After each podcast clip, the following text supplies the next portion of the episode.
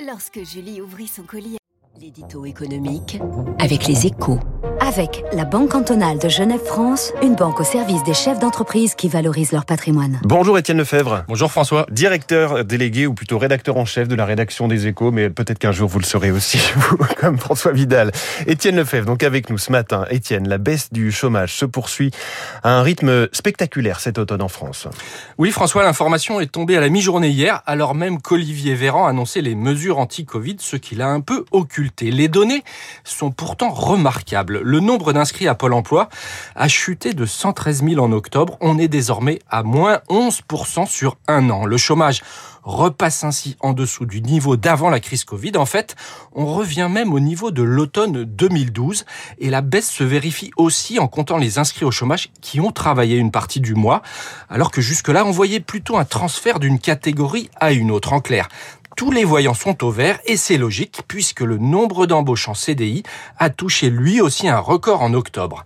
Alors la semaine dernière, la stagnation du taux de chômage à 8%, un autre indicateur, avait un peu déçu, mais il se confirme que c'est avant tout parce qu'un nombre croissant de personnes reviennent sur le marché du travail, parce qu'il y a des offres, beaucoup d'offres. Alors jusqu'où peut-on aller dans la baisse du chômage? Peut-on euh, viser le plein emploi comme euh, certains de nos voisins? C'est la grande question. Sur le court terme, il faut mettre un bémol, bien sûr, avec la cinquième vague de Covid. Elle ne devrait pas bloquer la reprise, mais on le voit déjà sur le transport aérien, cela va freiner certaines activités. Mais au-delà, les chefs d'entreprise continuent de planifier des embauches à un rythme soutenu, le problème principal restant de trouver des personnes qualifiées et motivées. Sur ce point, la réforme de l'assurance chômage qui durcit les règles va dans le bon sens, de même que le contrat d'engagement des jeunes et le boom de l'alternance. En revanche, le bilan paru hier du grand plan formation lancé en 2019 reste en deçà des attentes, notamment pour les moins qualifiés et les chômeurs de longue durée. Si l'on veut aller vers un chômage à 6%, voire 5%, il faudra faire beaucoup mieux Mmh. en la matière. Je croyais que le gouvernement ne commentait plus les chiffres mensuels de Pôle emploi et pourtant... Mais les échos le font.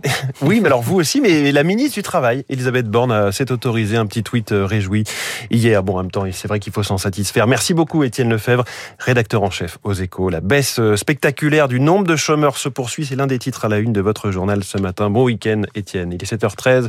Petite devinette, euh, vous avez quelques instants pour réfléchir. Mon cher Alexis Karklins, déjà dans le studio de Radio Classique. Le taux de chômage en Suède? Allez, un on- peu au-dessus de 8%. On y vient, de 8%. on y vient dans un instant. C'est l'invité de l'économie.